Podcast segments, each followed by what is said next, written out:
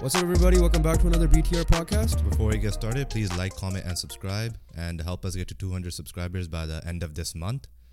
Yeah, and make sure you guys follow our TikTok, our Instagram, our Twitter for all updates, all clips, YouTube Shorts as well. So subscribe, get that number to 200 as soon as possible.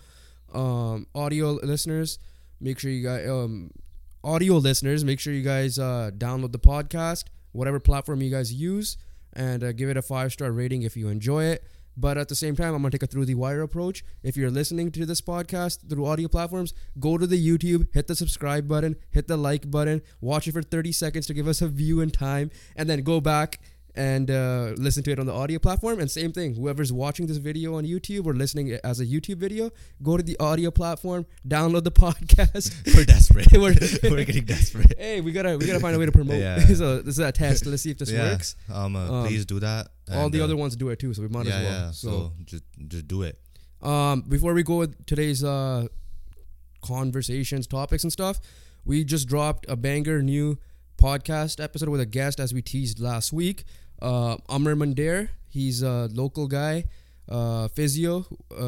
Some people might know him as Jasmine Mandair's older brother, which we referenced as a joke on the podcast. Soccer coach as well. Represented New Zealand. I guess you could say represented New Zealand's women's team when they came here to play against Canada. As a physio. Not as a player, as a physio. As a physio, and that came out Saturday, and we dropped a clip already. So make sure you guys check that out. As for this week, we will be recording our NBA tier list video.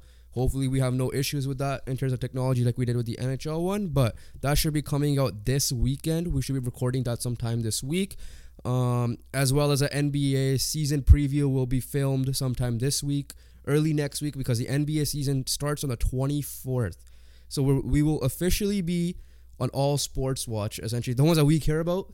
But for everybody in the world, there's a Rugby World Cup going on. I think F1 just finished, but if that is going on, Cricket World Cup is going on. But for the ones that we care about, is you already know which ones we care about the most. So we'll be talking about the big five. The big five plus whatever MMA stuff there is, or any big story that comes out, tennis or something. So keep an eye out on that. Make sure you guys like and subscribe though. So and turn on the post notification so you know when that video comes out. Without a further ado, let's get right into it. We'll get right into the NFL because I think that's like the biggest sport we've been paying attention to the most. We will get into MLB playoffs after this, for those of you guys wondering. But let's go very quickly to Thursday Night Football with the Broncos and the Chiefs. Because I fell asleep when I came home, and that's when I started feeling sick. Apologies if my voice doesn't sound the same as the other ones. But hopefully Jovan somehow uses editing magic. I can't. I generally don't know what I'm doing. Thursday Night Football, I came home. I literally just passed out. So... Broncos. I had the game on, but it wasn't entertaining enough for me to stay awake. I watched it. Mahomes wasn't great himself. They kept on showing Taylor Swift again, so that's getting annoying. Yeah. And Travis Kelce killed it, especially first half. I think he had 100 receiving yards, and Broncos couldn't get any offense. Right. This game was on the offense mainly. Defense held them in. Like the only way you could beat the Chiefs is to not let them score touchdowns in the red zone, forcing field goals as many times as possible, and they did that. What was the score? 19-8. 19-8 was the score. So at one point, what I remembered was I think I watched the first half a little bit before. I didn't see much Taylor Swift in the first half, and I remember I think it was Al Michaels who tweeted it or said it at least in a public broadcast prior to the game, that they're not going to try to show Taylor Swift much. So you be the judge of that. I don't know how much they showed. They did better. That they're not... The audience here... Stop talking about Taylor Swift now. No. I'm just saying that... Yeah. I'm not talking about her. I'm saying that I'm saying what he's saying. Yeah, yeah. That he said that... They did better. That's all you got. No. Let me finish, man. That he said that the reasoning is that people are here to watch a football game. So that's what it should be on. Yeah, if a big thing happens, great. Other than that, it should be on the football game. But yeah, back to it. From what I remembered, it was 16-0 or something like that. And it became 16-8 when I woke up and saw a little bit of the highlights. And then it was and then Harrison Butker had a clutch field goal to close it off. There's not really much to talk about, right? Their offense was dreadful. Chiefs defense is real. Like, they've definitely gotten better. And Mahomes, there's no statement real Chiefs win this year other than the Bears, and I don't count that. Like, the Chiefs offense doesn't look like what they were last year. Mahomes doesn't look like what he was last year. So, but at the end of the day, they're winning games, and defense is a big reason why. How much of it is a lack of a wide receiver, number one, and EB, Bieniemy gone? It's more Bieniemy for me because, like, you did the same thing last year, right? But they had a bet. I thought Juju's better than Kadarius Toney. Yeah, no, last year you partnered, especially later on when they figured it out, they partnered Kadarius Toney and Juju. Yeah, but to me it wasn't as big as it was still like they were able to manage it. Whereas Bieniemy is Matt Nagy and Bieniemy. That's the difference, right? I'm not saying anything wrong about Matt Nagy, but in my opinion, Bieniemy is better as well. Because obviously we know the play caller is Andy Reid, but we don't know what happens behind the scenes in practices and preparation, right? So that's how maybe both of those guys took it differently. But, yeah, you said it, but they're still the Chiefs at the end of the day. I mean, they still need a wide receiver. Don't get me wrong. Yeah. But I don't think it's a big excuse because I think they've still found a way to do it last year. And this year, they're, I guess, is really hitting them this year instead of last year. Yeah. Especially with the other teams being... Actually, no, there's a lot of teams that haven't run away with anything in both sides, right? I guess we'll get to the Niners and the Eagles in a second. But yeah, like, I don't think there's any one specific. Cause like, yeah, when we're doing our power rankings, the best was the 49ers, no doubt about it, right? They had the biggest statement win out of all of them, which was the Cowboys. And Eagles, again, like I said, not anything special, which is why I had them fifth at one point, even that though they were undefeated. The Chiefs did have a statement win at the end of the day. Even yes, the Bears. Okay, it's not a statement win if it's the Bears. But like they put a butt whooping. Like some of these teams struggle. Like today, we're gonna get to some perfect transition. Sunday Night Football. Everybody thought the Bills would destroy the Giants. Did it happen? No. At least the Chiefs did that. At least one. Right now, I agree with you. It's the Bears, but at the same time, like other teams have not done that. And let's get right into Sunday Night Football because this is why I kind of the defensive side of the thing is real. If they get clicking. With the Giants. Giants actually have decent defense. That's why I was like, my prediction before I went back on it, being a little coward now that I am. The issue was offense. The issue was the offense mainly, but like defensively, you still had, there was no reason to give up 40 to the Cowboys in week 1. There was I mean, to be fair, sack, fumbles, interceptions. Okay, yeah, true. They put them in terrible positions. Yeah. They didn't give up points. And then like they were struggling both again offensively and defensively. They were struggling against the Cardinals at the beginning, and then the rest of the games they played. But defensively, you know, this is I miss Bobby Okereke, even though he's not a big loss for us because Zaire Franklin and EJ Speed are carrying that load right now. But if we had Bobby, it would have been perfect still. But you know, he's named captain there for a reason. Their run defense was questionable. Because there were like a lot of 1st and 10s, yeah, and they were converting them early with Latavius Murray and James Cook. But still, you have Dexter Lawrence, Leonard Williams, Kayvon Thibodeau. Like on paper, your defense is good, and they finally played like that today. They said on the broadcast. Now let's flip to the offense quickly, because before we talk about the Bills, I think it's like over 248 minutes or something like that where they did not get a touchdown, and that streak is continuing. Exactly, yeah. That streak is continuing. I'm gonna go back there. Okay, so the final score was it was a 5-point game. I think it was 14-9. 14-9. Sorry, I was thinking 17-12 for some reason. 14-9, and the reason why they lost this game is because what happened at the end of the half. The management of the clock was brutal, and I don't know if that because like the way. So what happened was essentially. They decided to do run play with 2 seconds to go instead of kick, or not 2 seconds to go. Like, there was some like 10 seconds to go. There was time, right? They did a run play, and then the Bills did the classic "don't get off" thing. Which, quick, yeah. And sometimes they'll get away with it, sometimes you won't. And they couldn't like spike it or get in time to do a field goal at least. So here the issue was is like apparently it's supposed to be a option play, whereas there's a run built in every play. That's what they're saying on the broadcast. And Dable seemed pissed off at Taylor and stuff. Tyrod Taylor. That people thought the commentators thought it might have been audible as well. Oh, yeah, something like that. Because Dable looked confused himself. Yeah. So I don't know how much... Because Kafka calls the plays. Yeah, so right? I don't know how much of it... Was it coaching or was it just like Taylor saw something? He's like, okay, Saquon could probably punch it in. And Buffalo doing what they do, like adding defense going to do. Not even stuffing. I'm talking about like just delaying the game as much as they can, get off any extra seconds. And the clock ran out. The thing with the clock, even okay, listen, if they didn't even get a touchdown, I would just take the 3 points, because now in hindsight, being 2020, we knew the Bills weren't going to get shut out realistically. I don't think they were going to get shut out. If they did, we would have been talking about the Bills first instead of the Giants. But the reason why I'm bringing this up was now in hindsight, what was it, 14-9? It would have been 14-12.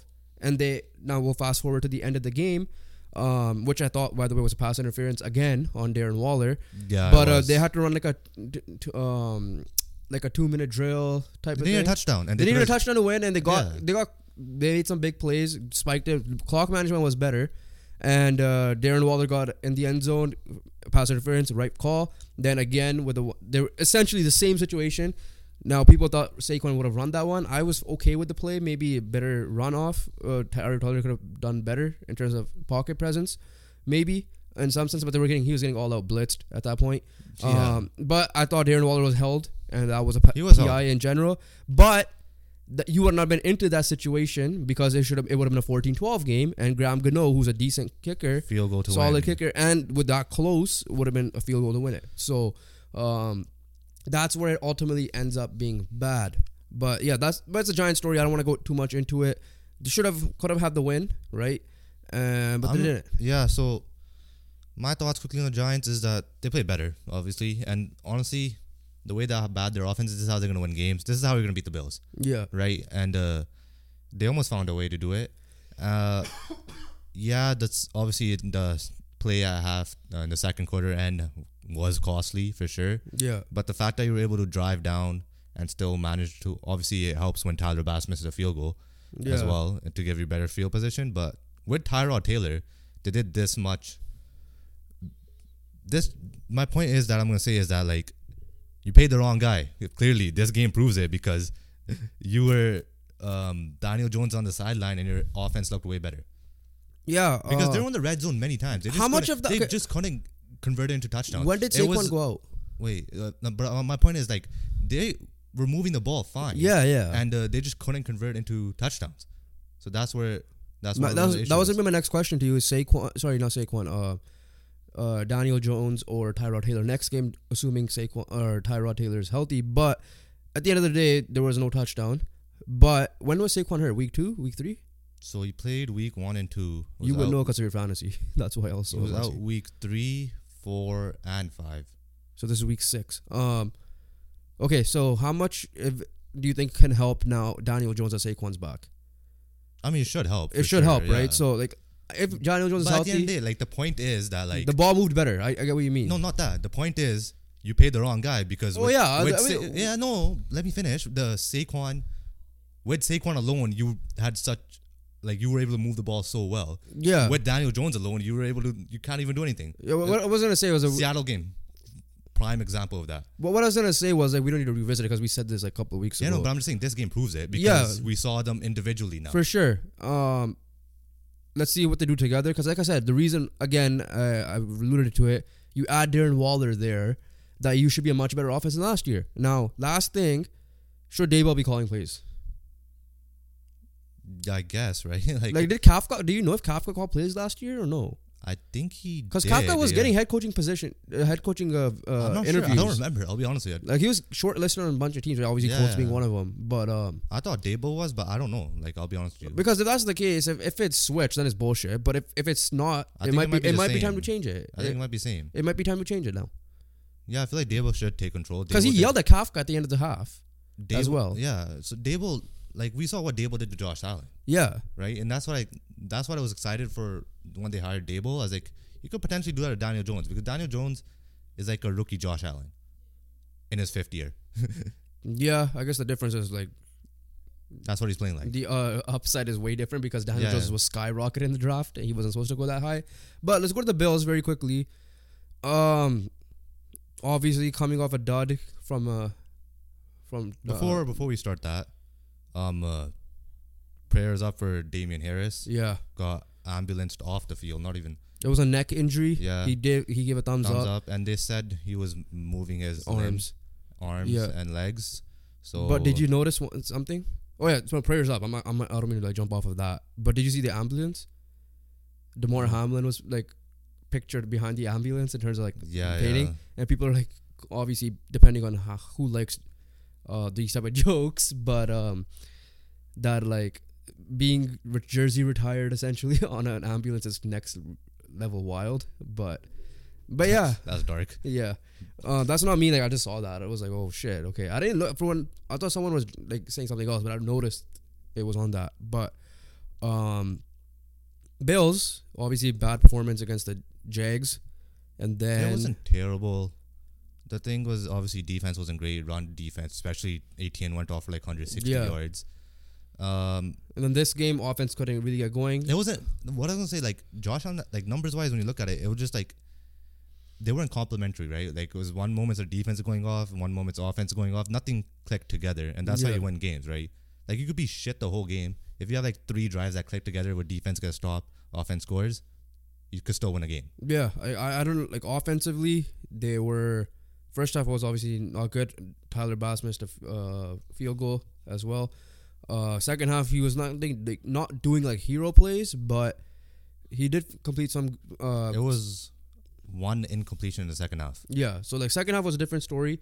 That being said, the last play before Bass missed the second field goal, should they have run it? Should they have not? That could have been a completion. At the end of the day, I get it, but no, obviously I'm running that play 100%. That exact play. Yeah, I mean, it works for a lot of teams, right? And yes, Josh Allen it may have been a little bit low throw, but Dawson Knox had two hands on it at the end of the day, right?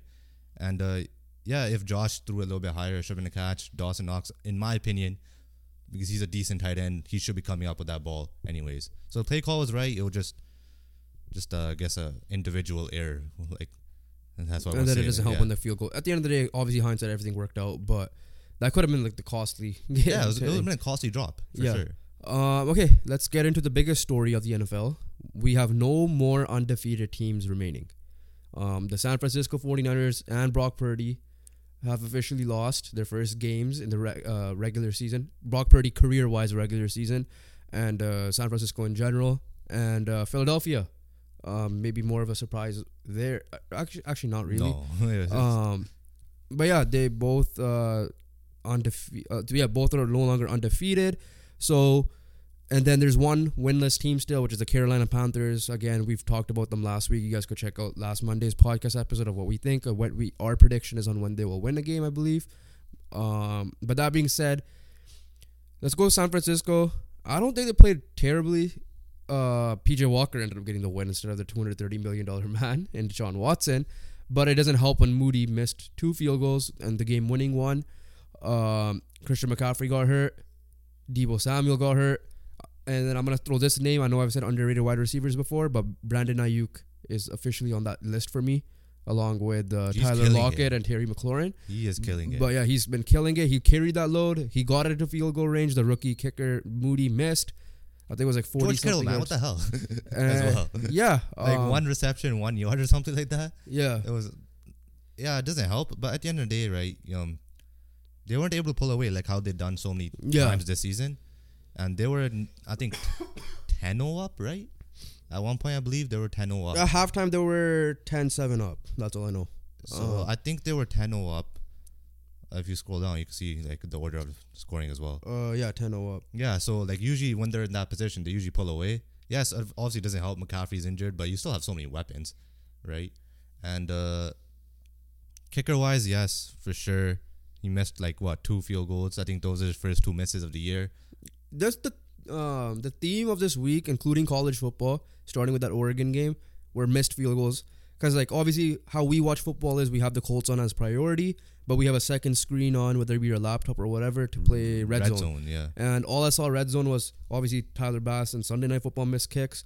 The afternoon games, we didn't really watch because you had a soccer game, but I had it on in case. But the morning games, a bunch of missed field goals. That's all I kept seeing, missed field goal, missed field goal, missed field goal. And this game happened to be one of them. They went down the field. They gave up a field goal. Now, there was also a bullshit penalty, I think right after you left for the game. Yeah. There was a bullshit penalty that was, I think there would have been a 5-yard penalty of holding, but that got declined because it was like a roughing the passer, I think. Or something. On who? on San Francisco. So PJ Walker. No, yeah, it was like a late hit. I don't even something late like that. Late hit. I don't know if it was on PJ Walker. I don't know if it was on PJ Walker. So roughing the passer might be the right one, but like whoever he threw the football to, like it was like they called it like a high hit, but it wasn't a high hit. What do you mean roughing the passer? I said Okay, I said take away roughing the passer. I said it might have been not roughing the passer. Unnecessary roughness? Yeah, that's what I meant. Okay. I thought it was PJ Walker, but then I'm like, wait, it's not PJ Walker. It might have been a different player is what I meant to say. So on Cleveland's offense. It was not Cleveland's offense. So like it was San Francisco defense got a penalty, and then they had that obviously moved them up the field, and then moved another penalty, moved them up the field, got the field goal, and then Brock Purdy got them in field goal range with the help of Brandon Ayuk, like I mentioned, and missed the field goal.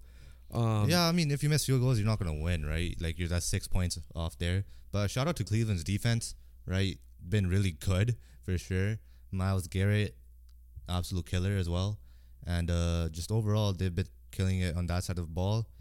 And they're 3-3 now, I believe, as well. Yeah. And we'll see. You get Deshaun Watson back. You get... you play the Colts next week, so should win that game, especially if Watson's back healthy. And but this game would have been like a big one if the Cleveland had their quarterback. But at the end of the day, it's still made it a game, and San Fran weren't able to pull away. Philly. So when this game finished, Philly was the afternoon game, PST time for us, and here we are.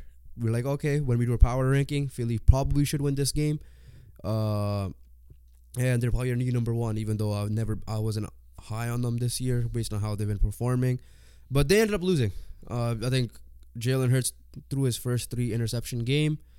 Aaron Rodgers, before we get into the game, Aaron Rodgers is already walking and throwing football. Pre-game, he was throwing a football. Like, obviously not full-fledged, but he was still, like, throwing a football, walking without crutches. So maybe he might be onto something when he's coming back for the postseason. But that, like, similar to the Cleveland... defense, that Jets defense is real. So if as long as you get competent quarterback play, you should be able to steal games. I think this was without Sauce. Yes, without Sauce. Without Sauce. And Sauce Gardner. Sauce Gardner, yeah. And like I said, Zach Wilson these last 3 weeks, give him credit because he found out he's 2-1 and played a good game against the Chiefs as well. So maybe like you said, Aaron Rodgers onto something. Maybe Jets, if they keep it like this, and Aaron Rodgers does come back, they definitely could have a chance. But a 3-3 football team with Zach Wilson, I don't think anyone expected that. Especially how he performed those 2 games. Those first 2 games, yeah. Full games after that Buffalo game, right?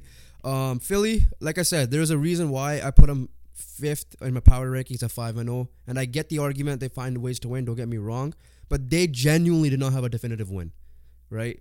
Because they played weaker teams too. And they were struggling for the most part, right? Let me pull up their schedule very quick. But Zach Wilson outperformed Jalen Hurts. Yeah. No TDs, but no interceptions as well. I mean, when you got Brees Hall, you got to be running the ball. And, like Zach Wilson's in there just doing what he's supposed to do now. He's not bringing the team down. And he's playing like a quarterback you could win with right now. So, listen, they struggled against the Patriots. They struggled against the Vikings in terms of closing out a game. They did well with Bucks. I get that. Kept it. They lost. They won in overtime against the Commanders. Yeah. They were close with the Rams, and they lost this game. Right? Nothing was definitive really for me, except I guess Tampa Bay. Next coming up, Dolphins, Commanders, Cowboys, bye, Chiefs, Bills, Niners, Cowboys, Seahawks. That's tough. Okay. They had an easy part of their schedule and they were struggling. Dumb and Bengals. Right? Dumb and Bengals are going to have a tough stretch coming up now. Like Bengals have the hardest schedule, I believe, left in the league. Yeah. But talking about the Eagles here, I guess Shane Steichen was that big of a loss offensively that they can't figure it out. It genuinely is, I guess. Because like Shane Steichen's pulling out plays for Gardner Minshew, except today. But like when he comes into the games and with Anthony Richardson getting plays done, right? I don't know if Steichen's calling plays or whoever their OC is now, or not Steichen, sorry. Sirianni's calling plays or whoever their OC is. I think it's OC. Maybe same thing. You might have to give a play call. I understand they're 5-1. Their defense is legit. The issue is with Sirianni, that's why it was struggling before. Yeah. And it got moved to Steichen. Clearly, it's struggling now, so you might have to go back to Sirianni. But yeah, no, defensively, they're perfectly fine. Yeah. It's just offensively, there's just things that are missing right now. And whether that be with play calling, personnel, but it shouldn't be a personnel issue because he found a way to do it last year. Because, like, in my opinion, was my biggest question mark for this team was how would they respond with losing, especially offensively, their play calling. And defend. Well, sorry, both the coordinators, but specifically play calling. Yeah. Right? And so far, they've, like, I get it, they've pulled out wins, but again, they pulled out wins against weak teams. The true test is next week when they play Miami, and Miami has a defense that's pretty there, and who knows if Jalen Ramsey's back next week or the week after. He can, yeah. I think he's practicing this week now. Yeah, so he could be back. And Ramsey's has a history with AJ Brown, Jags, Titans, I believe. I'm not sure if they crossed over. But if they did for maybe one year. I think Brown. This is Brown's second year. And Ramsey's... No, not that. I'm talking about Brown. I think Brown got drafted in 2019. So I don't know when the trade happened. Oh, okay, so I might be wrong about that. But maybe they crossed over for 1 year, from all I know. I mean, but either way, like you're bringing back another stud with Xavier Howard, Javon Holland already back there. And yeah, so like your tough schedule coming up. You guys were my favorites to win the division, rightfully so. You guys were my favorites to be the best in the conference, arguably, with the Niners, rightfully so. But the difference is the Niners still looked decent today. You guys did not look decent offensively, right? And Niners had injuries, right? Yeah, exactly. Like, so at the end of the day, like your team's gonna get worse when McCaffrey gets injured. The best, obviously, he still found a way to get another touchdown. Yeah, and he's on a 15-game streak, so we'll see what happens there as well. Obviously, we're gonna drop our power rankings tomorrow and Wednesday, mine or depending on whatever day we choose to do it. And you guys will find out who we believe because the title of this video is probably gonna be who's the best team in the NFL. And we've talked about the three best there: the Chiefs, Niners and Eagles. You could, I guess, throw in the Bills. You could throw in Dolphins. The Ravens, the Dolphins, Detroit Lions, even. So right now, the Lions are ahead of the Ravens. But right now, though, like, are you more confident in a bounce back from the Niners or more confident in a bounce back from the Eagles? Niners. Okay. Niners. Niners or Chiefs? Niners. I'm still giving it to the Niners. At the end of the day, they were in a position to win a game. Health matters now. Health does matter for sure, but they were in a position to win the game. Right? At the end of the day, kicker, you expect a kicker to make a kick. Yeah. I'm not saying kicking is easy, right? Clearly on college game day, Pat McAfee kicking contest. And I think finally someone made it this past weekend. The second try, though. But yeah, kicking's not easy, but at the end of the day, like, your offense still put you in a position to win. And... they just didn't execute. The Chiefs have an easier schedule remaining than both of those teams, I believe. Because, like, the Chiefs... Their week 9 game against the Dolphins is at 6:30 in the morning. Chiefs, Dolphins? Yeah. Oh, it's in Germany or something? Yeah, which sucks. Because that would have been a good test, right? But, yeah, out of those... I think those are the still top three teams, in my opinion. Well, obviously, without doing anything on the top of my head research. But... yeah, for me... check out the power rankings. Yeah, check out the power rankings, how we rank it. But the Eagles, for sure, they need to fix their thing. There's question marks, 100%. Like I said, they haven't... like we mentioned it, they haven't figured out their offense. And if they figure that out, whether it be Sirianni calling plays, whether it be Jalen Hurts figuring out why he's messing up, because, like, how much do you think it's Jalen Hurts' mechanics / decision-making compared to, like, actual play calling?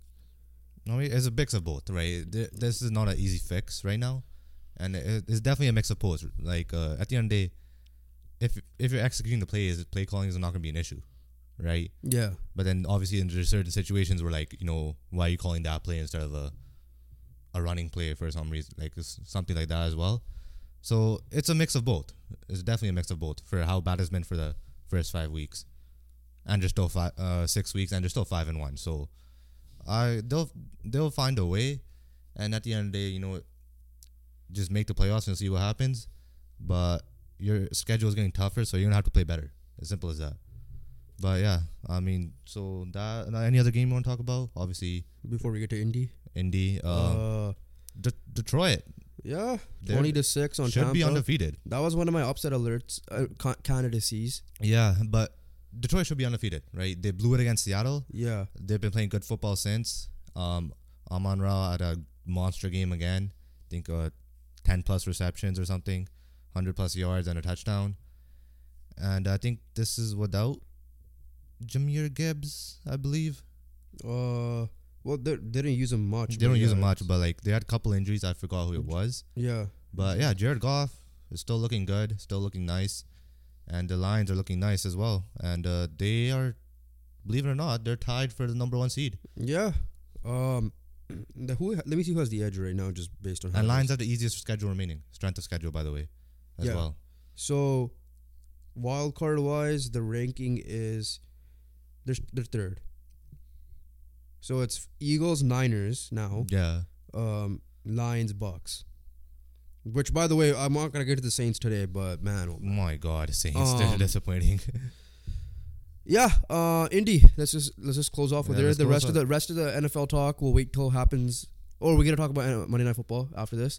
But after that, we'll be talking about it on Thursday because there's a big Monday Night Football game, so we can't go too much. But Indy and Jacksonville.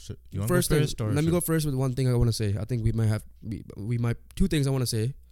One, curses might be real, even though I'm exaggerating here, but curses might be real because this is now our ninth straight loss again at Jacksonville Stadium. Never won in Jacksonville. Last win in 2014, Jacksonville. 2014, yeah. And then one of them happened to be in Jacksonville, to be exact, because one of them was a London or something game. Second thing is those people that were saying, Colts fans-wise or whatever, that Gardner Minshew should have been the starter, prove today why that argument is wrong. That it should be Anthony Richardson. Anthony Richardson was missed. Yeah, right? And that's the number one takeaway from this. I saw the perfect analogy, and this is the analogy: Gardner Minshew is the best relief pitcher in baseball type. Yeah, and he's not like I guess. Remember when the Blue Jays had who's the pitcher that went Ross Stripling? Even though he had a good session as a starter last year, that's different. But you would consider him as a top-end reliever and then a bottom-half pitcher. That's what Gardner Minshew is. If you want to put him in a starting role where a team has to prep for him, he's considered as like a not 25 a league below starter. 25 at max. Yeah, out of the 32. And then if you're going to consider him as like a relief pitcher, then he's one of the best because he's 3-0 because as a relief duty. Or 2-0, sorry. And Baltimore he started, but he struggled that. Then he didn't struggle. Simple as this, right? Yes, I would like to see more running, but we were getting stuffed. Like Jacksonville was really stacking the box, and which is smart, right? They're trying to make Gardner Minshew pass the ball, move the ball. And he struggled. Some of the passes were like, "What the hell?" At the end of the day, right? We were in this game if those interceptions didn't happen. Take away the first half turnovers, strip sack, and. The interception. The comeback was there. Is that pick and the end zone? I think that was his third one. Yeah. Yeah. And fourth and goal, obviously blitz. He was backing off. Obviously, when you're backing off, throw power is a little bit less and easy pick for the Jacksonville defender. Didn't really give Pittman a chance. It was 1-on-1. Whereas I think he had enough time to stand in there and really dish the ball out, move it to the sideline more where Pittman could have gone a touchdown there. If that was a touchdown, the next drive was even better because they got a touchdown in 2 minutes. It would have been a one-score game. I think a 7-point game. Was the Pittman the target interception? Was it after a pick? That was a pick. No. After our pick, Juju's first pick. Yeah, that was after that. That was off the interception. Yeah, I remember I was just saying perfect time for a pick. So basically, it was downs, touchdown. Juju Brent's pick, Minshew pick on 4th and goal, then Colts force 3 and out, and then Colts drive 2 minutes. Legit, Colin Granson had 2 catches. One was 46, one was another 20, and a Zach Moss touchdown. And, but at the end of the day, you left it too late, right? First half was ugly. Defensively, we're getting cooked as well in the first 2 drives. First drive is Jacksonville, and ultimately, the Colts today looked like what everyone expected them to look like. Yeah. In the end. Very quickly, I thought, should have maybe taken more deep shots or something? Because Gardner had plays. Kylan Granson, and I think it was Josh Downs, maybe? I don't know who it was. It was Pittman. Pittman as well. Maybe more screen passes because JT had a good run there. But again, great credit to Jacksonville's defensive planning. Maybe Steichen Could have been better in play calling, for sure. Could have been better, for sure. But it wasn't his best game at all. I hate the fact that everything was a check down. That's the thing that frustrated me the most. That was the worst. And now Alec Pierce might be out with a shoulder injury. So, very quickly on Anthony Richardson, potentially heavily considering season-ending shoulder surgery on that AC sprain, grade 3 AC sprain. In so his throwing shoulder, right? In his throwing shoulder, which will end his season. Which, you know what, might be the right play. Just this was supposed to be a throwaway year anyways, and we're already playing above expectations at the beginning, unlike other teams, Carolina. Honestly, just get to 5 wins. Get more than wins last year now. Yeah, I mean, I don't care. If you could somehow get Marvin Harrison Jr., I'll take that. Yeah, but I think we're already beyond that situation. We're at 3. Chicago's at 2. No, Chicago's at 1. Chicago's at 1 and 2. Carolina's at Chicago's 1 and 2 because Chicago has Carolina's pick. Yeah, and then you have Arizona as well. But yeah, that's how it is. We're still in it though. We're still in it. Yeah, I'm not saying like the season's over, but I'm just saying Anthony Richardson was missed because of the running attack. Yeah, and hopefully now the thing is, can JT and Zach Moss, whoever's the main runner now, which is probably gonna be JT. At the end of the day, I can still, as much as Minshew was bad, he made some good throws, especially near the end. The issue was the turnovers. Yeah. Right? If those turnovers didn't happen, we had this game. As simple as that. Next game, like we said, it was Cleveland. Like you alluded to it, Myles Garrett's coming in town, and you know potentially we have a kind of hampered O-line right now at the moment, depending. But the main thing is, can hopefully JT, but also Zach Moss, whoever's running, gets going. I would like to see more rushing. I don't want to see Minshew throwing 55 times. Yeah, that was a little bit too much. But yeah, so that's the Indy Jacksonville. Credit them. Last 3 games, they look like themselves again, and they're showing why they were the best team in the AFC South for the last 3 games here. Yeah, they might be in consideration for rankings too now, because they beat Buffalo at the end of the day. I get it, it's in London, but still. All right, Monday Night Football. Pretty big one for once. Now, every time we've been excited for a Monday Night Football game. It's because the Giants and the Raiders and the Packers are all like primetime game Bears. But they were like still close games, because some of them were close because they were like just shit, so they were close. But like there were games that we were excited for, and they just became duds, right? That's true too, yeah. In this case, it's the Chargers coming off a bye week against Dallas, coming off a brutal loss to the Niners. So we'll just give her a prediction, give her thoughts quickly. I'm going with the upset. I'm going with the Chargers. 1, I just want to see Dallas lose. 2, now I get it. Dallas might be looking for vengeance defensively as well, but you know. If Trayvon Diggs has really missed that much, I could see Justin Herbert picking that apart. The main question is, can Chargers' O-line hold up the D-line? Especially, can they learn from the Niners and maybe figure out a plan for Micah Parsons? And I trust Justin Herbert to throw the ball well enough. My only question mark is, are the Chargers going to charge it up, a.k.a. Staley? Yeah. So, Chargers for me, let's say within a score. Yeah. Mike Williams is not there. That'll be, obviously, torn ACL. But that's why you also drafted Quentin Johnson. But I'm just saying Mike Williams could have made in this game would be a big impact sure. Because there's no Trayvon Diggs. Yeah. And that way now Gilmore is probably on Keenan Allen. Yeah. And obviously that balances out there. For me is I think is whose defense is going to make that final play, and obviously that's Dallas for sure. That's Dallas. And that's the main reason why I'm going with Dallas. Obviously I don't think Dak is throwing 3 picks again this game. I think Tony Pollard will be is coming off 2 poor games. I think he'll be a big impact this game. I do believe that Tony Pollard will be more involved in this. Who's home? I don't know. But that doesn't matter that Tony Pollard is going to have a monster game. And, yeah, so. There's a big difference right now, though. Who's OC for the Chargers? Oh, yeah. So he might be game planning out of his mind because he got fired because... And McCarthy took duties. And McCarthy showed last week that his play calling ain't the greatest. Yeah, but like I said, my issue isn't their offense. My issue is that Dallas's defense. Like, I do believe Chargers' offense is better than Dallas's offense. Obviously, play calling wise and everything. If you're putting everything in effect. But the thing is that Dallas's defense is good enough to stop that offense. Whereas Chargers' defense, as much as Dallas's offense is mid, Chargers' defense is worse. So the plays that the Dallas defense is going to make are just going to be critical in this game. The question is, can Khalil Mack, Joey Bosa, these guys get to the... Can Joey Bosa be on the field, first of all, because he was out last game? Oh, okay. Well, yeah, because now he's coming off a bye week. But Derwin James, Asante Samuel, right?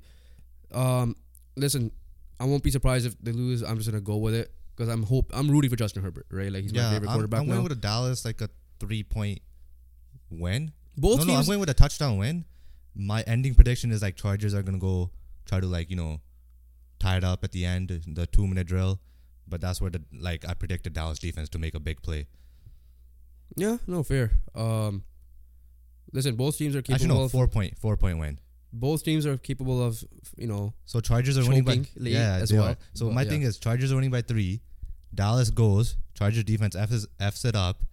Dallas gets a touchdown, and then Dallas defense is gonna make that play, and it's gonna be a 4-point win. No, I mean, watch out for Michael Parsons. That's it. Just learn of what they did. Just put a fullback ahead of him and you'll be fine. Now, I don't know if they have a big enough guy to do that, but yeah.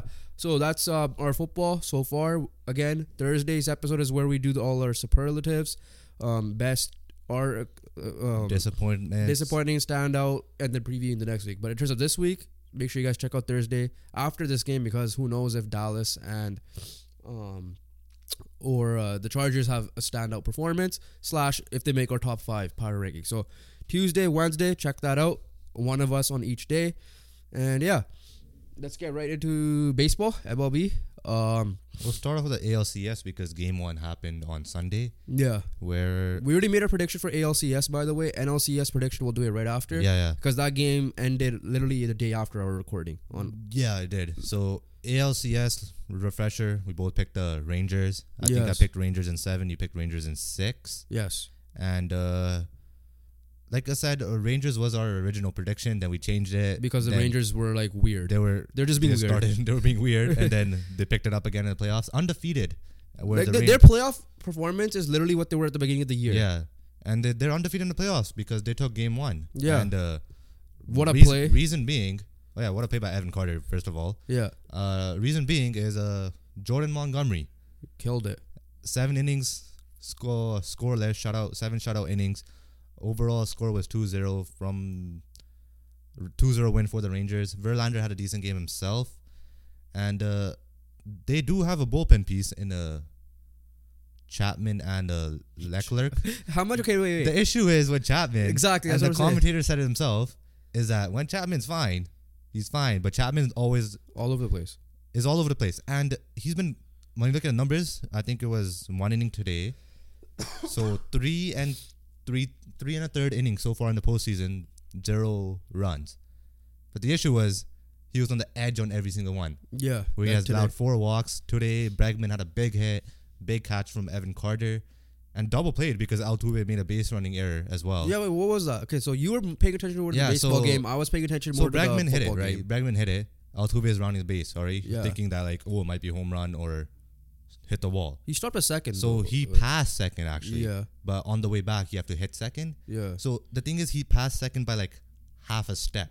That was the issue, because that's where he crossed up his feet, missed the second base on the way back. Whereas if he took like 2-3 steps to third, obviously naturally you're gonna be hitting second base and going back. But the issue is he only went like half a step past it, so he went over the bag on the way back. And then Simeon recognized it. I think Josh Jung recognized it. Yeah, because Simeon's face was like, I was like, wait, what the hell's going on? Where was the double play? I thought there was 2 people on base when that happened. Yeah, no. So then they just tagged second, and that base running error basically cost it. And Leclerc, I think that's how his name is. Yeah. Is a stud piece, right? Leclerc, I think. Leclerc? Yeah. Yeah. So, he's a stud piece. They did a good decision because before, I think, in the regular season, he was in the 8th and Chapman was in the 9th, so now they switched him. Yeah. So that's a good decision there. And yeah, if Chapman's on, like, you have good 2 bullpen pieces right there. But the issue is he's iffy. Yeah, he sucked in save situations. In this case, it wasn't a save situation, but it's kind of a save situation at the end of the day because you can't allow a run at the end of the day. Also a big factor why I also picked Texas. Bruce Bochy. He was a 3-time champ with the Giants, if I'm not mistaken, as well, right? And he's been there, done that. Yeah, so he should know how to manage these. Corey Seager as well, been there, done that. Yeah. And then you have vets and Marcus Semien, who's been in the playoffs, I think, with Oakland before. Yeah. But big news though, Max Scherzer. Game 2 start? No, I'm saying he's back. Oh yeah, he's back. Him and John Gray. Yeah. And who's start? Is it tomorrow? Yeah, it's tomorrow. I think it's probably Eovaldi. I'm assuming. They should probably announce the pictures. Wait, so NOCS, why are they doing it the same day? They always do it like that. That's bullshit. The games are 1:37. Yeah, they always do it that. I thought it was every other day. Like No. MLBs, they do it back to back. Oh, that's bullshit. I didn't realize that. They don't, for the CSs, like the championship series. No, they do it every day. No. I'm saying it should be every other day. So it's 2-3-2, right? So if it goes to 7, it's be 2, a day break because of the travel, then 3, then a travel break, and then the 2 again. Oh, yeah. I just think it's bogus. Give the players extra time to rest, and then, 137, but game 2 starters Eovaldi and Valdez. Makes sense. So Scherzer could be there in game 3 or game 4, and so transition to the next one, I guess. Yeah, so NLCS officially starts Zach Gallen versus Zach Wheeler. So game 1. As Jovan just said it, the Phillies ended up closing it out. So Jovan's prediction ended up being right, 3-1, and. Atlanta very quickly had like a Blue Jays-esque postseason.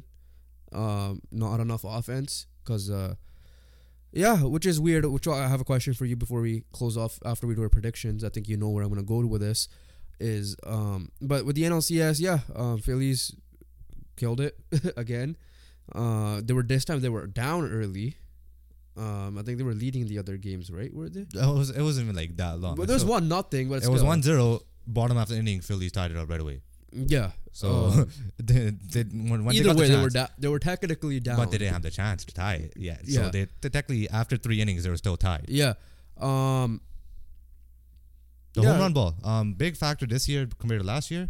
Nick Castellanos is playing out of his mind. Last year he struggled. First guy to have like 2 home runs in back-to-back games. Like he had. Multiple home run, two back-to-back multi-home run games. Yeah, I think. Yeah, so home run ball is killing it. Trey Turner, is playing like Trey Turner again. That's why they picked him up.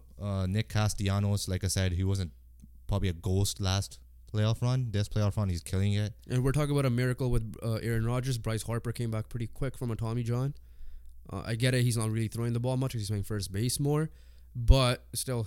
There when he swung a bat. So so let's get right into the predictions. How we expect. Like I said before, I thought the winner of the Phillies Braves series was gonna beat the Diamondbacks. I'm still feeling that way. I think your original prediction, it was right.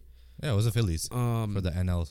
Even before the season he said Phillies will come back to it. And I think the Phillies will.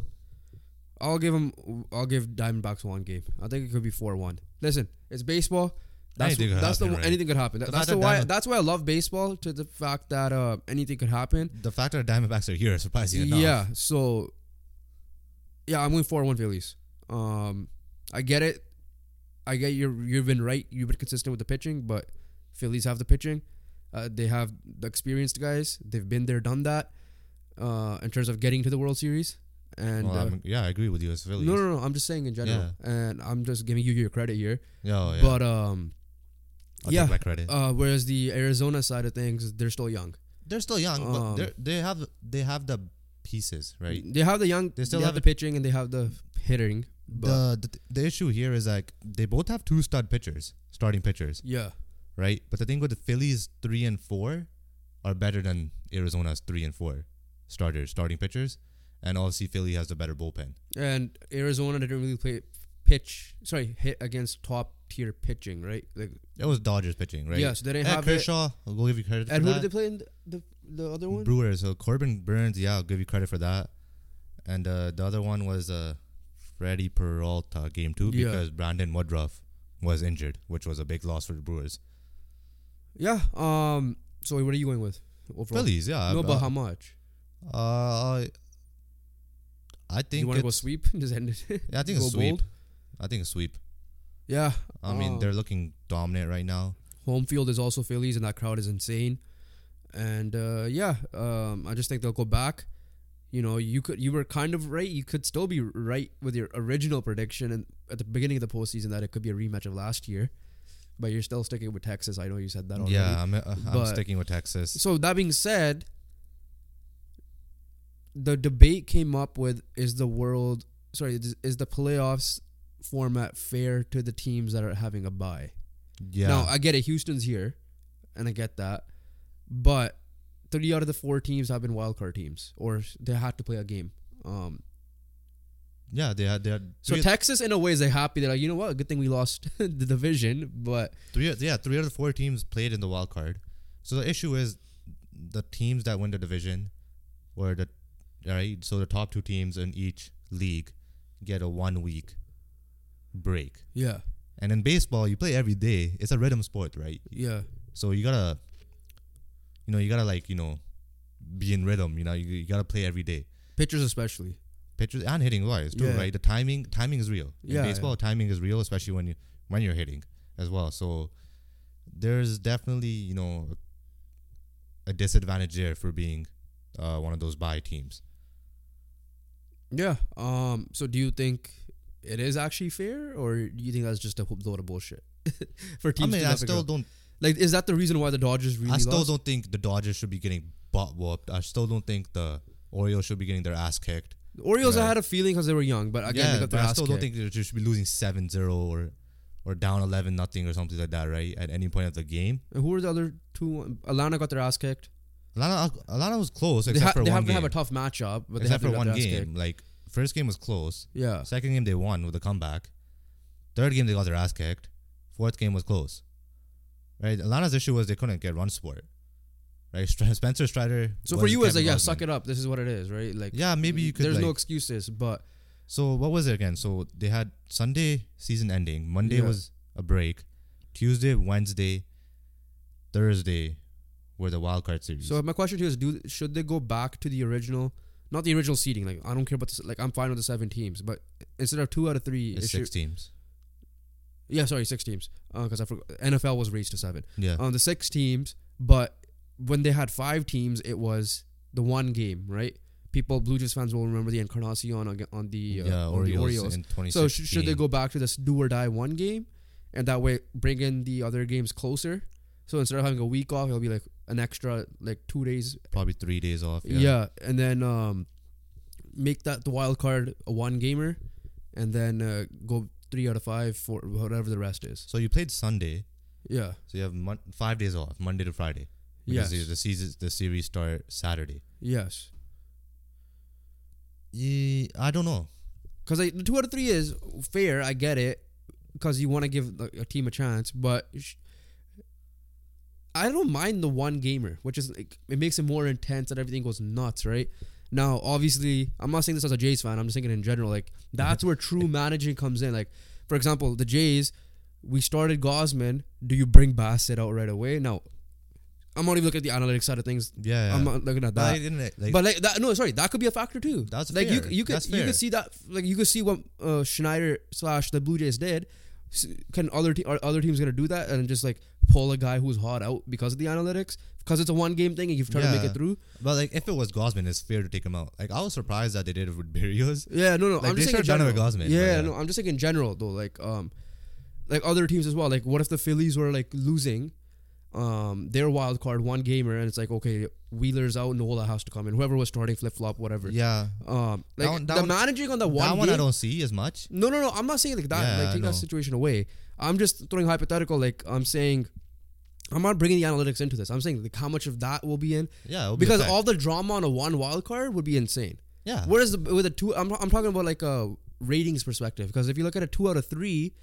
Unless you're Tampa Bay, who have no fans. But if you look at a 2 out of 3, it's we have a chance, right? We have a chance. You have that mentality. Whereas if you have the one game, it's do or die, everything goes now. Yeah, that's fair. So if you did that do or die game, would you want all of them in one day? Because there'll be 4 games. Just do it Sunday, right? So Tuesday, Wednesday. So Tuesday, Wednesday to... The Tuesday teams will start playing Thursday. So you're going to start them right away on Thursday then. Yeah, that makes sense. Tuesday team start Thursday. How it is really. Yeah, Tuesday team start Thursday, Wednesday team start Friday. Then they play every day anyways. Yeah. So yeah, that could definitely obviously be better. Plus, I think that's a win-win situation. The teams will have a shorter rest, if that's really a concern. I don't know how big the thing is. How we need to listen to interviews of the losing teams in this case, the Braves, Dodgers, etc. And ratings wise, it's gonna be big too. Yeah, at the end of the day, one game. Eliminations are always fun to watch, right? March Madness, NFL playoffs, right? They're fun to watch because there's one game elimination. The original wildcard matchup. The original wildcard matchups. So, but yeah, I mean, that's a good. I can see your point there. Like, I can see that work. Right? Yeah. I can see that work 100%. Like, I can see that be a fix. Yeah, is what I'm, that's a fix, and it's a good in terms of ratings and in terms of that. And even if you do them all four in one day, whatever, obviously it'll be better if you split it up. But even if you do all four in one day, it will still be better. It will still be fine, and the players will be more engaged. Like, they could be like, "Oh yeah, we lost this game 3-0. We're losing. We'll come back tomorrow." Okay, like, yeah, no. I'm just saying, like, the players will be more engaged. Like, if there are players that are like, okay, let's just. The players are engaged. No, Jovi. The players are engaged. Players have said in the past, like, okay, it feels like we're going to lose this game. They've said it in the past. I'm not making this up. Players are engaged from the beginning of the game. From the beginning of the game. Oh, they're locked in. I'm talking about the 7th inning. And let's say they're down like 3-0 and they can't get anything going. Well, if you're the Jays, then yes. No, I'm not talking about the Jays. I'm talking about in general. Players in general in any sport have said that they're human. They've said that, okay, I don't think anything's happening this game. Let's just try to do the best we can. If we can't, recollect. The way you worded it is like they weren't locked in. I'm not talking about weak. You're like, the players aren't engaged, so I assume that. I'm talking about as the game goes on. I'm talking about the first pitch. Yeah, so the way you said it, I assume that you're like, okay, they weren't locked in, so like, let's just. That's what I'm saying. I think that players will be locked in from innings 1 to 9. Yeah, completely. Like, okay, we have to, like, pressure is gonna be on. But yeah, that I mean. Whatever, if that's a fix, let's see. If that's really an excuse, that's what people know. I still don't think it's an excuse. I still think it's decent, but I feel like from a ratings perspective, a one gamer is not a reason why you lose 7-0. Yeah, that's as simple as that. Yeah, because Astros figured it out. Yeah. That being said, that's a good fix, but I don't mind the current system. But if they want to boost ratings as well, that's a good fix as well. Yeah. So let's move on to quick fire here. Very quickly. WNBA. Yeah, so Jonquel Jones, looking like if they do make a comeback, she's the one favorite to win MVP, Finals MVP for the Liberty. New York Liberty. Yeah. So it's 2-1. Obviously, for the Aces, it's going still in New York. The game 4. Was the game Sunday or Saturday? I think this one's on Wednesday. No, like the last game was it Sunday or Saturday? Sunday. Oh, Sunday, right? Yeah. So. Yeah, I mean, Jonquel Jones was the main mismatch there. Yeah. Was from what I've heard. Asia didn't go off today. It was Kelsey Plum game. Yeah. And it's a home game, right? So Liberty have to win. Two more to win, but like 3 and 4 were in New York as well. So, yeah, I mean, I'm still going to stick with Liberty. I'm not going to change. Yeah. But like, at the end of the day, I ate my words because I was fully confident. With a front court of Jonquel Jones, probably the best center. And then Breanna Stewart, the best power forward. Debate with A'ja Wilson. But I'll still give it to Breanna Stewart. And, yeah. Massive debate with A'ja Wilson. But, yeah. Yeah, that's the WNBA. Do you want to go into the boxing? Specifically, the Misfits boxing event. Well, or quick talk, right? Let's not make this, like, 2 minutes. First of all. We're not going to go through each card. Dylan Danis, do not ever step in the ring again, please. He's still tweeting like, "Oh yeah, I wasn't knocked out." He's a little, still trolling. Conor McGregor's like, "I'm excited for the future for you. That was great." Or stuff like that. I don't know. Please don't step in the ring again. And other fights were good, like the undercards. Undercard was fine. When it came to the main event, it was a dud, as well. Logan Paul won. Said he's gonna focus on WWE. Called out Rey Mysterio. But that's for not. That's it. But the main event was KSI Tommy Fury. It was officially a professional bout, quote unquote, a professional bout. Actually, no, officially a professional bout. But his other fights, KSI fights, were technically professional, but not. It was labeled as an exhibition, but the fights were treated as professional still. Yeah. It was a draw. For me, there was like they're both equally bad. The KSI had the better shots. Because of the point deduction, I thought he got robbed of a win that way. I guess the judges favored two things: A, actual boxer; B, the Fury name. B, the Fury name; and C, the last 4 rounds were just given to Fury. The difference between the Fury Jake Paul and Fury KSI. Jake Paul wanted to box Fury, and he did, and that's why he didn't do too well. Yeah, he clipped him in the 8th round, and that's when Fury fell with a slip contact, I guess. Whereas this one, KSI's game plan was like, I'm not letting his strength, and I'm gonna just brawl, which is chaos, fine. Yeah. And people want to say he doesn't know how to box. That's fine. That's a different story. The thing is, Jake Paul is good technically, right? Yeah. And obviously, Fury is good technically because he's a boxer. Yeah. So then, that environment obviously is gonna benefit Fury as a professional, whereas Chaos making it a chaos. Whereas KSI making it a chaotic environment, Fury's like, what the hell is going on? And he's in like the press conference and stuff. I've never seen Fury that fired up, right? I don't think I saw him this fired up in the Jake Paul press conferences. Yeah, yeah. Those are people making fun of KSI, how he reacted. It's like you want to see him care, and he was genuinely robbed. Like professional boxers and fighters. Israel Adesanya himself said that KSI won. Yeah. Right. Jake Paul tweeted like, "Oh my God, he won through another point deduction," and then realized, "Wait, never mind, he lost." And he's making fun of him. Makes sense. Like he's gonna get memed on. I don't care about that. Well, that's a different story. But if I were to pick a winner, I thought KSI won. Yeah, same. Like if there's no draws. Thought if I had to pick one or the other, yeah. Yeah. Now I'm not saying that because Fury's the actual boxer. The fact that KSI did this to an actual boxer is a win on its own. Whether he had lost on points, yeah, which he did, eventually became a unanimous. I still think this was a moral victory for KSI. But yeah, I don't want to see a rematch because I feel like it's gonna be the same shit. That's done. Ended off with a Jake fight and let Jake do his things in boxing because he wants to be a champion. Whereas I don't think KSI would go that far. But yeah, those are our quick thoughts. There were many commission had, because I watched the whole fight, like the whole card. Yeah. Because I was actually interested in this card. There were a few questionable decisions from the refs, especially in the undercard fights, like the not the main card, the undercard. But yeah, so moving on, we'll go NHL. We'll end off with soccer. We'll end off with soccer. All right, we're going to end up on a fiery note most likely. Just and FYI. By that, it's probably Man United talk. But yeah. NHL, quickly, NHL season's underway. Some teams played 2, some teams played 3. Some people, like the Islanders, only played 1 game so far. And so just going to be our early overreactions. Before we get into that, Devonte Hayes got his contract. Yeah, so we alluded to it before that Devonte Hayes, who's a local guy, I think from Abbotsford, if I'm not mistaken, I think he played for the Surrey Eagles, if I'm not. Actually, yeah. I think he played for the Surrey Eagles, which me and you could try to tune into some games because it's in White Rock. The Surrey Eagles, yeah. I'll fact check that as well, but. With Devonte Hayes, he had a storyline of where he was like a second round. He was 108th overall pick, so not second round. Yeah, yeah. By the Islanders. Islanders then decided to trade him. He made the NHL at age 24. He's 29 right now. Yeah. So he made the NHL at age 24. I guess he started to do well, but the Islanders couldn't afford to keep him. Similar to Sam Lafferty's situation with the Canucks and the Leafs. Yeah, yeah. They traded him. Probably one of the worst trades because the trades were literally just like. I don't know what picks they were. I'll double check nothing. That. It was for nothing. It was for nothing. Yeah, and then it was for nothing. Yeah. Yeah. So by the way, he did play for the Surrey Eagles. Yeah. I was gonna see the exact, but yeah. So he got traded. Ended up with Colorado. Smart trade by Colorado, and he was good enough to be partnered with the best defenseman in the league, with Cale McCarr, making him the best duo in the league by default. And his name doesn't get mentioned enough because he plays with Cale McCarr. Because of that, Colorado has a lot of question marks still, right? They still need to pay a bunch of other people. Bowen Byram, another local guy to be exact.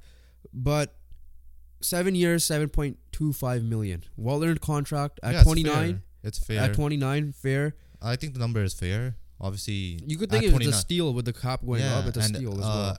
Obviously, the term is like he's trying to bank out now, right? He's 29, like you said. And yeah, I think the number is fair for a player like him. And Colorado needed this. He got traded for 2 second round picks, 2021, 2022. So Colorado needed to do this, and to keep the pairing going. Yeah, because that pairing they needed it for sure. The pairing is nice. As simple as that. That's what I'm gonna say. The pairing is actually amazing. Yeah, like I would have loved. He's a left shot though, but I would have loved him in Vancouver to pair with a guy like Filip Hronek. Yeah, but yeah, so that's Devonte Hayes. Congrats to him, 50 million. Yeah. Total money. So, but again, hefty contract at 29. So let's see how it goes. Let's just go, NFL style. It's only been 3 games out of 82. Unlike the NFL where it's like 1 out of 16 usually or 17. But early overreactions. underreactions or anything like that, like that we thought underrated teams. Overreaction right now, Matthews is on pace for 246 goals. Yeah. Because he's hat-trick per game. Quick thing, I think Amr said that like he's gonna win MVP. Yeah. He's messaging us with, you see my boy as Matthews. The one thing I need to say to Amr, as a Vancouver Canucks fan, you're supporting a Toronto guy too much, right? Yeah, that's too much. But no, my boy Besser, 4 goals in 1 game as well. Yeah, we already talked about that. Yeah, but yeah, let's just go with an early overreaction. The Canucks could win the cup. Well, okay. I'm just saying that's fair. Early overreaction, but not really now. Okay, fine. Canucks could make the playoffs. Obviously, I'm gonna dial it back. 2-0. PD needs to get his contract ASAP. Yeah, Patterson needs to get his contract for sure. And I overreaction. I might be more higher on the Canadians than you were, and I'm looking right after 2 games. After 2 games, yeah. 2 games. This is why we just want to have fun with this one. Yeah, yeah. Tampa Bay suck. Boston's undefeated. Who we put low in our tier list. And Pittsburgh is first place in the division. Well, tied with Carolina. But they have the edge. But, yeah, I mean... And Anaheim's in a playoff spot. The Canucks are undefeated. That's pretty surprising. Okay, Oilers, though. 0-2. Both the games were against the Canucks. Disappointed. Oilers and Kraken, for me. I didn't expect Kraken to start off this bad. And, you didn't, yeah. Like, I thought they'll be fine. Like, 0-2-1. It's, again, 3 games in. We've seen worse. It's overreactions. They're shit. But, no, the Oilers, though. Both games were the Canucks. Both wins were the Oilers. Quick comment on McDavid. Because after the game, there was some stuff he said about he did not like the decisions that the other coach made. Why they took out Demko. I guess he didn't realize Demko was actually sick. But Demko was backed up in this game, so he was good enough. So Casey we have capable backups. We have the best goalie tandem in the league. No, going back to the McDavid thing. This is where I'm gonna say, and I'm not calling McDavid out on this. I'm calling out the people saying Canucks fans especially, but like people saying McDavid's being a little whiny ass. You know what? Try to cut down the swearing here, but low key. I want to see him like this. Like people are saying that McDavid doesn't have an attitude. He doesn't have like a personality. He just goes political answers, sophisticated answers, right? People love Bedard because he loves to joke around in the media. Yeah, yeah. And he makes like those funny jokes. He's like, I was like happy I was with Crosby doing the face-off, but then I got my, destroyed on the face-off, right? So, whereas I want to see McDavid like be like in a heel mode toward the NHL or even a face mode, just make jokes, right? The greatest heel turn in history. No, but like obviously Oilers fans are gonna back him up. I'm saying like. We still acknowledge he's the best in the game, probably the greatest talent ever, right? Some people, obviously, the older guys might disagree with that, but from what we've seen, he's the greatest talent ever, and I want to see this more. Like it's exciting to see it. Like he's calling out Take, be like, why the hell did you put into Smith, or why is power play 1 still playing when we're up 7-1? Now he's that part. I'm like, okay, just suck it up. You're a professional. And, and the Canucks have they want hashtag the start as Halvard and Prof put it, and this is the best start they have since 2017. Now granted, 2017 they did not make the playoffs, I believe, so and the year they did make the playoffs, they were started off 0-2. I remember that definitively as well in 20 the bubble year, 19-20 year. But no, like I want to see players come out and talk shit, whether it be to other teams' coaches, whether it be just be funny in the media. Yeah. You're seeing that with the NBA, you're seeing that with the NFL. We need to see that more in hockey. I and agree. It will be more in last thing with, especially with ESPN involved and TNT involved, you want to see it broadcast in the US, and that's how A, you'll get your money with the cap going up, and B, you'll make hockey entertaining. Yeah, I agree with you. The only issue is don't say shit to my coach. Okay, that's obviously we're gonna back our coach, but this rant was more at a general reaction. It makes sense. Yeah, I agree with you, but like at the end of the day, he kind of had a little bit too much to say after losing 8-1. That's my only issue with that. Whereas like because at the end of the day, you got your ass kicked, right? You, in my opinion, when you get your ass kicked in 8-1, the only thing you should be saying is that we got our ass kicked and we need to be better next time. I'd rather have him say that, though, just as a neutral fan. Yeah, I know. But if you lost, 4-3, then talk your shit, whatever. Which is what happened this game. It made sense for him to say 8-1 because, like you said, the boring answer would have been, we were shit. Yeah. I love that he did that. Right, and guess what? Now he looks like more of an idiot because we beat him 4-3 because he's guaranteed a win. He's a sore loser. McDavid's a sore loser. Canucks are the best. Yeah, but no. To make hockey entertaining, please, all players do this. Simple as that. Like, talk when you need to talk.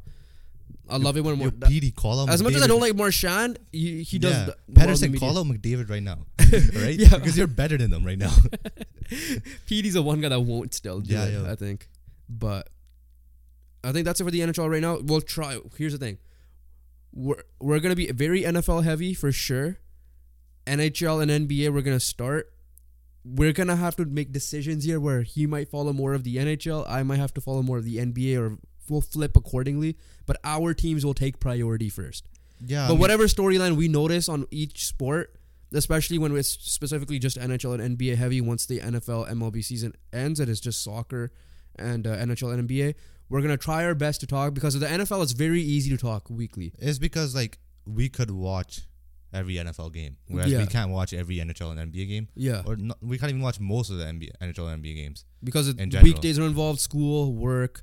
A lot of games happening at the same time. Game times and so and there's no red zone. Unless you could help us get to 1,000 subscribers and we could quit our jobs and make this full time, then maybe that will help a little bit. But so we'll try our best. Like we'll do we might not talk NHL every episode unless we find some storyline that we like. Maybe we'll bring one or two storylines that we find interesting. And when the NBA starts, and that's how we'll incorporate it in. Yeah. Because NBA does have an in-season tournament starting. Is it kind of how we do our MLB? Like, we haven't talked about it enough. Yeah, essentially that's how it's gonna be. Because that's when we started, right? So yeah. Moving on to the last thing, and we'll try to keep this short. So here's the thing. It's soccer. It's an international break. And you guys are probably like, why are we going to be salty about Manchester United? They're on international break. You guys should be happy. We still find a way to take an L. At least depending on who you ask in terms of United fan base. So Jovan and I have, and many Man United fans have said that we need a fresh start and all from the top to bottom. Not the bottom now, because I'm fine with Ten Hag and players, different story. From the ownership. From the ownership and management standpoint, we need a... Scouting, all that stuff. Stuff needs to be fixed. Yeah. To the point where Sheikh Jassim, Qatari ownership should buy it, because based on what he said, now we don't know how true on his word he would have been, but based on what was reported, him versus Sir Jim Ratcliffe, I guess, because the Glazers were quote-unquote selling. At the end of the day, that's a lie. That was a lie. It's been a year. It's literally going to be a year. That's a lie. Next month. So, and for the longest time, we've seen reports, Jassim's winning, Ratcliffe's winning, whatever. And the reason why a lot of United fans, including former players like David Beckham and Gary Neville, was they will... Now, we live in Surrey, so we don't... The stadium doesn't take an effect on us. But in terms of the players, and eventually our goal is to go to Old Trafford, and Amr, check out the pod, he shared his story that it is genuinely a theater of dreams when you enter it, even though it's kind of like a not the best environment. It's a makeshift Rogers Arena. Yeah. And the practice facility isn't there. Ronaldo has come out and said all that stuff as well. That he was willing to invest, get debt free, because there's a lot of debt. Invest into the club with his own money, which they've never done. Men's side, women's side, and youth, everything. Yeah. Which they have, Glazers have never invested. They just took the success of Man United as a global, arguably top even franchise, soccer franchise in the world, even general franchise in the world, and used that money to invest in certain things and gave a little bit of a budget. And Sheikh Jassim officially have pulled out, withdrew, after his last offer. After his last offer, which was £5.2 billion or something, where we said, debt clearing, upfront payment apparently, because they're rich, Qatar. So he's had it in cash. Yeah. He's had it in his trunk. Yeah, and state of the art facilities for all stuff that, scouting. And then Glazer declined, and then he's like, screw this. He's been doing it for I don't blame him. He's been doing it for a year, multiple bids. They're not trying to sell, right? And now Sheikh Jassim... it's just a ploy. So he's out as of right now. They didn't... I don't think... Technically, he withdrew, right? So either... I heard it wasn't rejected. I heard it was I think they said we will see that type of response. So he probably felt like... It still makes sense because... Yeah. It's been going on for a year, right? He's been putting these offers up front, all this stuff, for a year now. Sir Jim Ratcliffe, I think, is 25%. By the way, this is more legit because Fabrizio Romano also tweeted this out. Jim Ratcliffe will now be buying a minority stake. 25%, which is more of the option. Because two of the Glazers, which are the main guys, Joel and Avram, rat face looking asses, don't want to sell. The rest of the family does, because A, there's so much backlash, obviously, with how England goes with their soccer. Who let those guys cook? Yeah. They were like looking more for minority stakes, and Ratcliffe sold out. He's like, you know what? Sure. 25%, yeah. But eventually I want control. Now, listen, maybe Ratcliffe will be the best guy in 3 years' time when he does local. Yeah. We don't know, but we want change now, and that was Sheikh Jassim. And I'm not going to sit here and say we haven't spent the most money. We have. But they're the ones spending the money on shitty players when we could have gotten guys like Haaland and like Julian Alvarez, etc. The issue is it's a thing that's it's just separate, right? You have like your ownership, and then you have like your player scouts or director of football, and then for us, and then you have your manager, right? And then for us, January transfer window doesn't count, and they want us to sell players, and they're the ones paying these guys a lot of money. Yeah, and so no one wants them. So then my point of them being all three separate, right? Like, a football club should be run all three together, where like, you know, you find a player that will fit in the coach's system, that a player scout, you know, found, and that the owners like, yeah, we'll buy him. Work as one, but not interfere with the others. Like let Ten Hag do his shit with the coaching. Ten Hag will tell the DOF, whoever it is, hey, I want this guy. Try to get this guy. This guy's the backup. And then the ownership is going to be like... Or just this type of player. He's like, here's the money, essentially. It's not even a player, but like just this type of player. Like, I need like a... Yeah. I don't know, some sort of like a bruiser in the middle or something like that. But yeah, so that's what that is. So we're just annoyed. Because there's fans that are fine with it. They're like, okay, whatever. We get to see this. Now there's obviously the moral side of things. Qatar is involved as well. We're not going to get into the political side of things there. But yeah, I was genuinely hoping that we just had a fresh start. And you look at clubs like City. The owner actually invests his own money. And, you know, look at their success. PSG on the flip side is like the opposite. Like, they're trying to do it. Like, we don't know what the outcome would be. Yeah. But at the same time, like, it just feels like the club's being held hostage. Yeah, which it is. Now, it still is. So that's why I'm just like, I don't care if it was Ratcliffe or Sheikh Jassim. Obviously, looking at what City did, I'm like, I don't mind the Qatar oil money, whatever. Because Ratcliffe owns Nice in the French league. And he's barely, he can't fund that. He could, there's like reports that he can't do that properly. And now he's somehow doing the biggest club in England and arguably the biggest club in the world. However people want to view it. So that's the annoying part. We'll see how it goes out. The only way the Glazers will actually sell is if we stop actually buying stuff, and we actually empty the stadiums from the minute one, right? And that's how it all works. If you want the Canucks to sell with Francesco, it's the same thing. Stop going to the games and stop buying merch. But, you know, people are going to still do it. If we ever go to England, we're going to end up going to a game, because how often do we go to England? If this was going on right now, right? So, yeah. That's the annoying part. But that being said... We stay taking L's, baby. Yeah. Soccer/football will be back next... Club soccer, football will be back very quickly. Canada got destroyed against Japan. We didn't even talk about it off camera because we forgot about it. I mean, that's... I'm like... I should message Peter. Be like, what happened? I have to listen to their podcast still. As well. So tune into that. Their lineup wasn't obviously like full strength. Because it was just Stockio mainly. And then the Mauro Biello was like the fill-in coach. Yeah, but it's not a good start for him. Yeah. Don't blame him either too much. But I mean, he's thrown into that situation. Yeah. And other thing is, I think some teams qualify for the Euros. I think Scotland officially qualified. Scotland, Turkey, Spain. I think France is in there. I think Portugal's a win away. No, Portugal's in. France, Portugal were the early ones. And then it was Spain, Turkey, and Scotland were added in. I think Germany is in there. Spain beat Norway. So I think Germany's in there as well, maybe. Here's the thing, though. Haaland, you better be qualifying for the Euros. If Scott McTominay got Scotland qualified, you and Odegaard need to get Norway qualified. Yeah, you and Odegaard. If you want to be in conversation of Ballon d'Or in the future. You and Odegaard are a good duo to qualify. World Cup, I understand. Yeah. Euros, if Gareth Bale got his team to the World Cup and the Euros, you should be a perennial Euro team. You see Denmark do it. You've seen Turkey do it. If you're that really big of a superstar, you better do it. Yeah, Euros are no excuse. You can't be struggling to get in either, but if you do... And World Cup's 48 teams, so I don't give you an excuse for that anymore either. Yeah, that's the debate people are having. Is World Cup that big or not? I think Ballon d'Or is at the end of this month. as well. And we've had two predictions. I think Peter Galindo had one and Amr had the opposite. So ours is Messi, both of ours. Yeah. Amr's is Messi. Amr's is Messi. Galindo's is Haaland. Amr's like us because we're United fans and he's a Ronaldo fanboy as well, but he acknowledges that Messi's the GOAT. Yeah, so, same. But yeah, Peter like Galindo's... We'll probably drop clips, but also check out the full episode with Peter and Amr. Amr. Yeah, I think that's it pretty much for us. Like I said, make sure you guys... watch the Amr podcast. It was great. Shared some insight, gave some wisdom. Nice pointers. His experiences being a physio at a live event, what it was like, good, bad. You guys want to check that out. And while you're at it, go check out the Jeevan podcast.